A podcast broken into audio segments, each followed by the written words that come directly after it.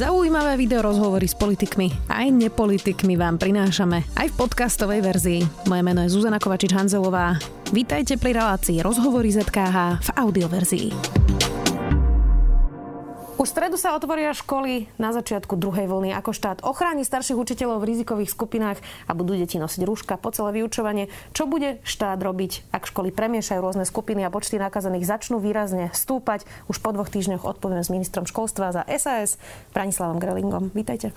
Dobrý deň, prajem. Pán minister, tak ono sa to trochu mení, čiže na začiatok prosím povedzme, ako pozajtra nastúpia deti do školy? Ako to bude prebiehať také tie základné veci? Nastúpia všetci, dúfam. Tie základné pravidlá sú také, že v materských školách sa nebudú nosiť rúška, ale budú vytvorené celé skupiny, tak ako sme boli zvyknutí. Na základnej škole tam to delíme na prvý stupeň a druhý stupeň. Na prvom stupni takéto toľko spomínané rúškami iba odporúčame, hoci tá spätná väzba zo škôl je taká, že naozaj ich budú mať žiaci aj na prvom stupni, ale tiež budeme mať celkové triedy. Asi prváci sa budú stretávať prioritne vonku na tom slávnostnom otvorení školského roka. Čo sa týka druhého stupňa, tak tam budeme fungovať tiež v triedách, ale s povinnosťou rúšk, rúškami, s rúškami, tak aj stredné školy. Čo sa týka možno telocviční alebo plávarní, ktoré sú súčasťou jednotlivých škôl, tak tie budú uzatvorené do dvadsiateho septembra. No a nejakého štrnásteho septembra si opäť sadneme, pozrieme sa na ten vývoj, že ako to bude celé prebiehať a ten tím epidemiológov a pandemická komisia bude prehodnocovať jednotlivé opatrenia. Ja pevne verím, že po tých dvoch týždňoch, ktoré zvládneme pozitívne, tak tie rúška už potom nebudeme nejakým spôsobom vnímať a skupiny budú vytvorené normálne, respektíve triedy budú fungovať normálne. Bez rúšok, myslíte? Bez rúšok. Ja dúfam, ale uvidíme, že čo bude, ak bude ten nárast naozaj výrazný, tak možno ešte dostaneme odporúčanie, aby rúška boli aj naďalej. Ja ale stále tvrdím, že pokiaľ je to iba o rúškach, tak je to to minimum, čo my môžeme všetci spraviť preto, aby sme chránili bezpečnosť a zdravie nás všetkých, aj rodiny a starých rodičov. Zastavme sa u tých rúš- rúšok, lebo ten nesúhlas niektorých rodičov bol až prekvapivý. Máte predstavu, že aký pomer je to rodičov, ktorí naozaj sú proti tomu, aby deti museli nosiť rúška? Toto sme nezisťovali. Ja si myslím, že je to minimum, ale to minimum niekedy naozaj vie byť veľmi hlučné, takže to vnímame ako, že je to obrovská masa rodičov. Ja musím povedať, že na základe aj všetkých rozhovorov, ktoré som teraz robil a dostával som spätnú väzbu, tak naozaj z tých deväťdesiatdeväť percent je pozitívna, že aj deťom sme to vysvetlili, že učitelia sú pripravení tie prvé dni vysvetľovať, že prečo je to dôležité a tie dva týždne naozaj nejakým spôsobom zvládneme. Zmoz upozornil, že niektorí rodičia uh, požadujú dôkaz, že ich deti teda nebudú nejako ukra- teda nebudú škodiť tie, tie rúška a na internete teda koruje vzor listu na badateľ bodka net, celé tieto konšpirácie, tieto hoaxy vlastne nejakým spôsobom uh, komplikujú tú situáciu. Vy ste už vydali nejaké usmernenie riaditeľom, že čo majú s takýmito rodičmi robiť, ktorí, dajme tomu, im prídu klopať prosto na riaditeľňu a budú sa tam hádať a budú žiadať, aby im ukázali dôkaz, že to rúško vlastne potrebuje to dieťa a nebude mu škodiť? Ja sa teraz usmievam, lebo neviem si ani predstaviť, že akým spôsobom máme dávať takéto nejaké usmernenie. Ja si myslím, že je to úplne samozrejme, že rúško nás iba ochraňuje, ale nemôže nám nejakým spôsobom proste ubližovať. Ja viem, že riaditeľi alebo učitelia to budú mať možno náročné, ale ide o to, aby sme vysvetľovali či už rodičia, alebo aj učitelia, alebo aj ja pri všetkých rozhovoroch, že naozaj tie dva týždne nosenia rúšok, rúšok je úplne bežná Dobre, vec. Ale čo má napríklad robiť fungovali. Teraz hypo, úplne hypoteticky si predstavím, že uh, príde niekto napríklad zo strany Ľudová strana Naše Slovensko mm-hmm. do školy, kde má dieťa a bude tam vykrikovať riaditeľke, že jeho dieťa prosto rúško nosiť nebude. Čo má tá riaditeľka robiť? Ja by som to dieťa potom zobral, že nech rodič ide s ním teda preč, keď nechce dodržiavať tieto pravidlá, ktoré sú nastavené, tak aby sme chránili bezpečnosť zdravie a on nech si potom vysporiada všetky ostatné veci, keď dieťa bude vymeškávať školu, aby písalo ospravedlnenie a podobné iné veci. Lebo na to nie je reálny argument, že ako by sme mali Myslíte konať. Vedecky. Hej. Ako si vysvetľujete, že rodičia, niektorí, samozrejme nie všetci, uh, nedávajú na vedu akcent, nečítajú si vlastne, čo hovoria naozaj vedci a lekári a veria ho, ak som... Nie je to vizitka aj nášho školstva, keď už sme teda tuto s ministrom školstva za stolom? Je to čiastočne také zrkadlo, lebo vieme, že boli prieskumy, že skadiaľ niektorí učiteľi aj čerpajú informácie a my musíme na tom trochu popracovať, aby sme naozaj to školstvo mali moderné a aby sme nevnímali badateľa a podobné iné hoaxové stránky alebo články, ale aby to bolo naozaj také, že vedecky podložené. Ja aj pri tom badateľi som sa tak akože pozastavoval, pretože niektoré veci, že šite si rúško zo záclonej podobnej veci sú absolútne nelogické a tomu proste nemôže niekto veriť. A keď som videl ten počet zdieľaní alebo jednotlivé komentáre, ktoré mi aj chodili, bolo ich minimum, ale chodili, tak to bolo naozaj na zamyslenie. Vy som videla, že ste teraz mali túr de letné školy, čiže boli ste aj v niektorých regiónoch, kde sú aj rómske deti z vylúčených komunít. Rodičia z vylúčených komunít sú s tým uzrozumení? Budú mať deti rúška a v prípade, že si to nemôžu napríklad dovoliť, ako budete riešiť deti z, z práve z týchto najchudobnejších častí? Z letných škôl nebol absolútne problém, práve že rúška mali. Väčšina tých letných škôl sa ale odohrávala vonku, takže tam tie rúška nemali, ale potom, keď sme vstupovali do priestorov alebo do miestnosti, tak naozaj si ich dávali. Učitelia to ponímali trochu aj ako takú hru, že si rozdali rúška, si ich pokreslili, vytvárali nejaké skupiny, mali tam nejaké znaky alebo obrázky a naozaj detská to brali akože veľmi pozitívne a tak ich potom vedeli aj nosiť. A čo sa týka rúšok ako takých, my školám posielali sme a aj teraz budeme posielať finančné prostriedky v objeme štyri milióny eur, aby si mohli nakúpiť či už rúška, alebo dezinfekciu, alebo prostriedky, ktoré naozaj potrebujú na to, aby zabezpečili teda zdravie a dezinfekciu prostredia. Rodičia v tejto dni vypisujú čestné vyhlásenie, že teda ich deti neboli v zahraničí alebo na nejakých veľkých oslavách, svadbách. Čo im bude hroziť, ak klamú v tomto? V tom čestnom prehlásení je aj taký odstavec, ktorý sme tam aj naskladávali, aby si naozaj každý rodič uvedomoval, že to môže mať aj následky, ktoré sa schvaľovali. Je tam reálne pokuta, ale nemyslím si, že je to o tých finančných nejakých následkoch, ale je to potom o tom, čo môžeme spôsobiť, ak sa nakazí rodina alebo ak sa nakazí niekto iný. Ja som aj hovoril, že možno niektorých ľudí by som zobral do nemocnice, aby sa išli pozrieť na tých ľudí, ktorí sú na tej plúcnej ventilácii, že či budú sa tak uškrňať a budú rozprávať, že to rúško nás neochráni.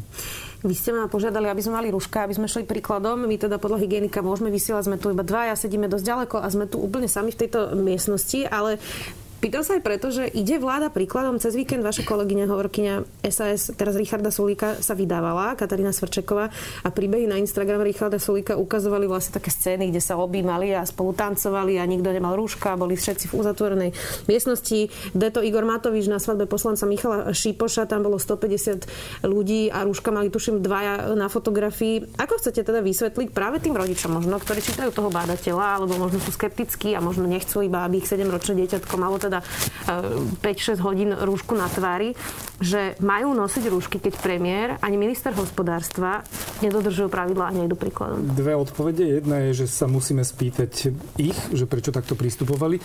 Na druhej strane ja pôjdem a budem sa snažiť ísť príkladom, aby sme rúška naozaj mali. Ak ich odporúčame, tak chcem, aby ich nosili, aby sme ich aj my nosili. Ja priznám sa, že som sa aj čiastočne informoval, že aké tam bolo prostredie a naozaj na tej svadbe. Na tej svadbe. Ktorej teraz slobodve boli? Pani Svrčekovej. Uh-huh. A teraz už Matekovej. Uh-huh. A bola tam výrazná dezinfekcia, naozaj, že sa starali, čo sa týka nemiešania skupín, akože v rámci tej rodiny, že si overovali, ak mal niekto prísť zo zahraničia, tak ho prosili, že aby neprišiel z toho zahraničia, že by tam neboli nejaké problémy a snažili sa v rámci z tej svadby a tej akcii to nejako uchrániť. Či to je pozitívne, alebo to nie je pozitívne. Na druhej strane aj si musíme uvedomiť, že tie svadby neboli odporúčané, každý si ich posúval. Teraz v septembri už sa všetci tešili na to, že budú svoji, takže to chceli absolvovať aspoň za takýchto podmienok. Ale myslím si, že tie fotky, ktoré boli, tak boli zvyčajne zvonku. Uh-huh. Ja som teda videla tie príbehy na Instagrame a to bol to rozhodne iné, indoor. Okay. A vy by ste si tam dali rúšku, keby ste tam boli? Ja by som to rúšku asi mal. Z väčšej časti.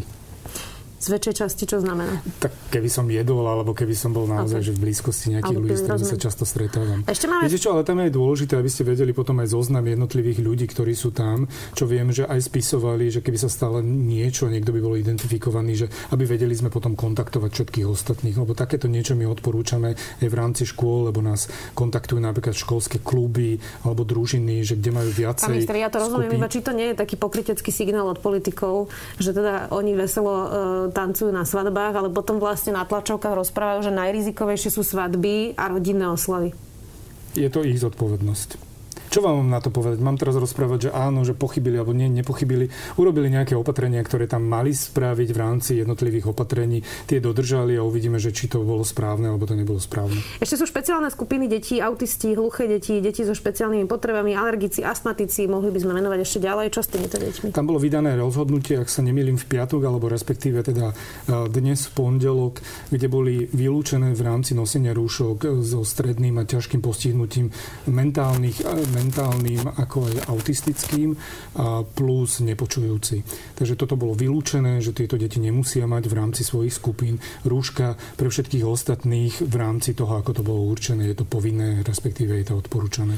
Máme sa to teraz predstaviť na školách, že učitelia budú na chodbe robiť takých miestnych policajtov a budú kričať na deti na saci, ty choď tam, ty choď tam, budú to, bude to náročné pre nich práve v tom, že pomedzi prestávky sa nebudú chystať na vyučovanie, ale budú naprávať deti na chodbách? Tak toto je asi taká samozrejmosť, všetci očakávame, že na začiatku budú musieť upozorňovať, ale aj z tej skúsenosti letných škôl sa aj žiaci medzi sebou upozorňovali, že nasaď si, keď bol niekde, že na toaletu alebo umýval si, že nasaď si rúško a tak ďalej.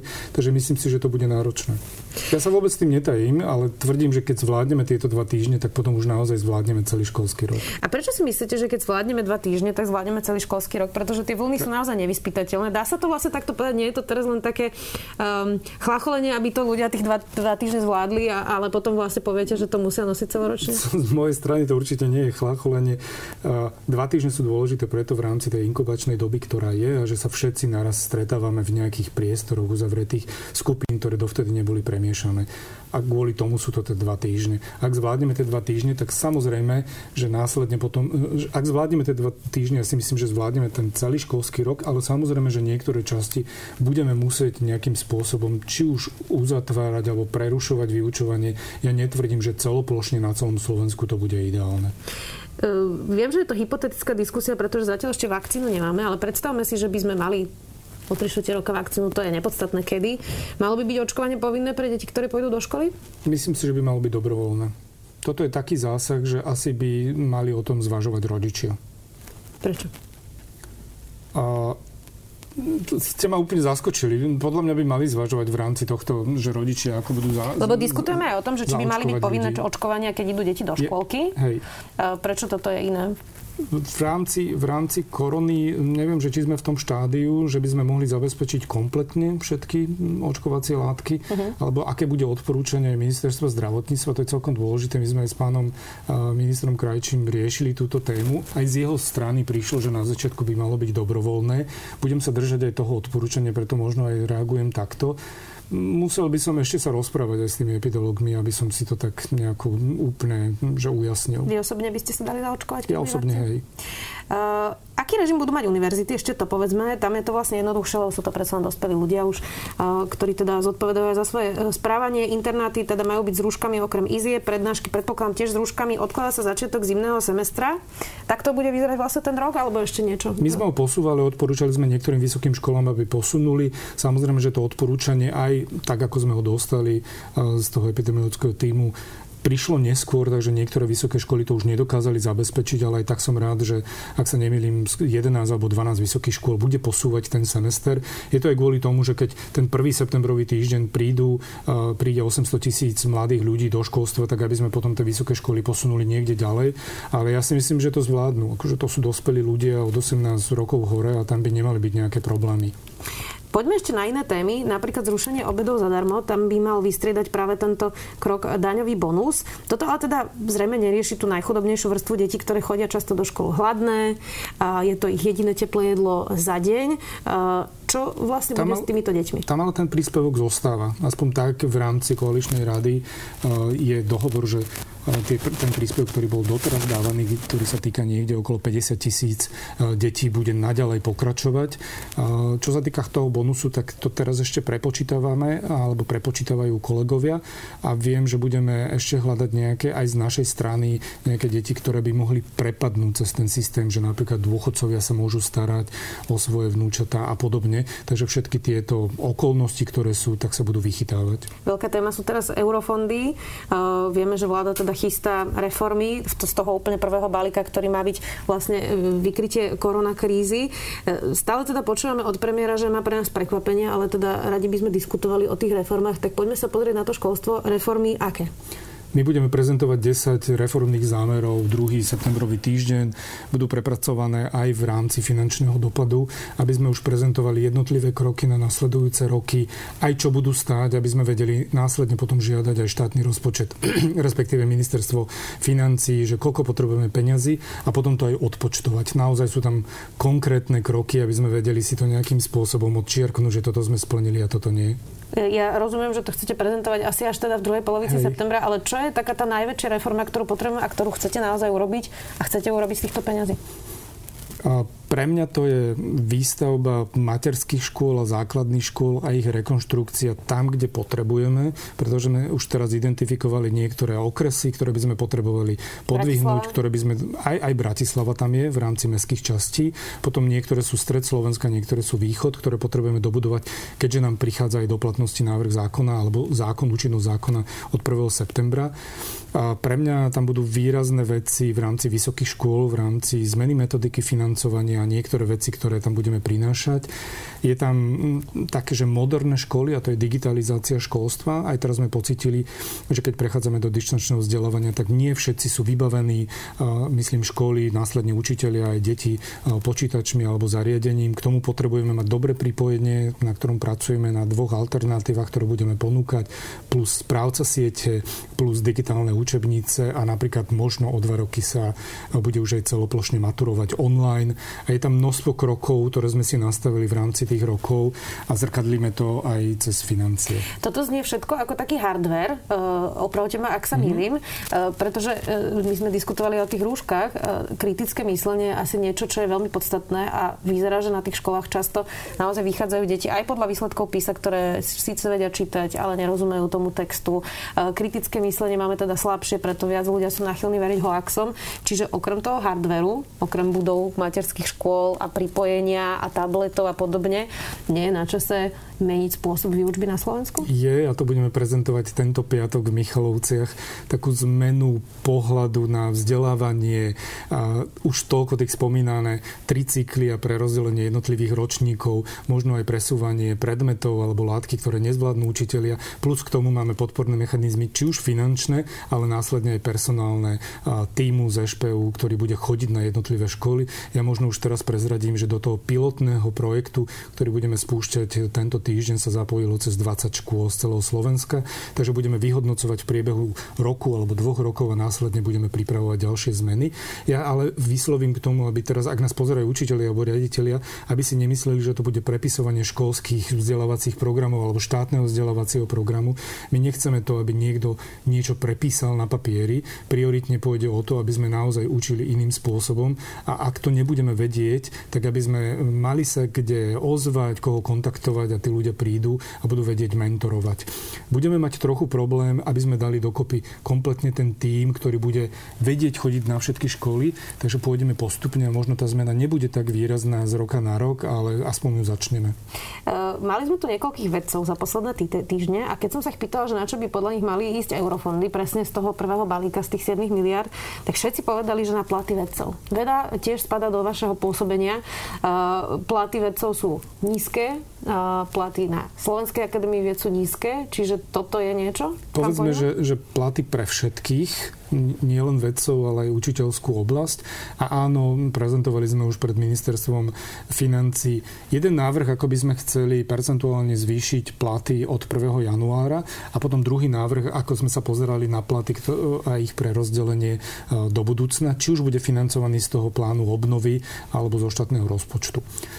Dlhodobo ja rozprávam o tom, že platy by sa mali aj prerozdeliť, že okrem toho, že budeme zvyšovať platy na celom Slovensku percentuálne, tak potom určitá časť by naozaj mala byť posielaná riaditeľom a na základe určitých kritérií, ktoré si aj oni možno budú stanovovať, by mali byť odmeňovaní učitelia, ktorí robia nejakým spôsobom prácu navyše. To rozumiem, ale veľa sa diskutuje o tom, že či by nemala byť regionálne odlišená mzda napríklad učiteľov, pretože niekto, kto učí v Revúcej, má úplne iné náklady ako niekto, Hej. kto učí v starom meste v Bratislave.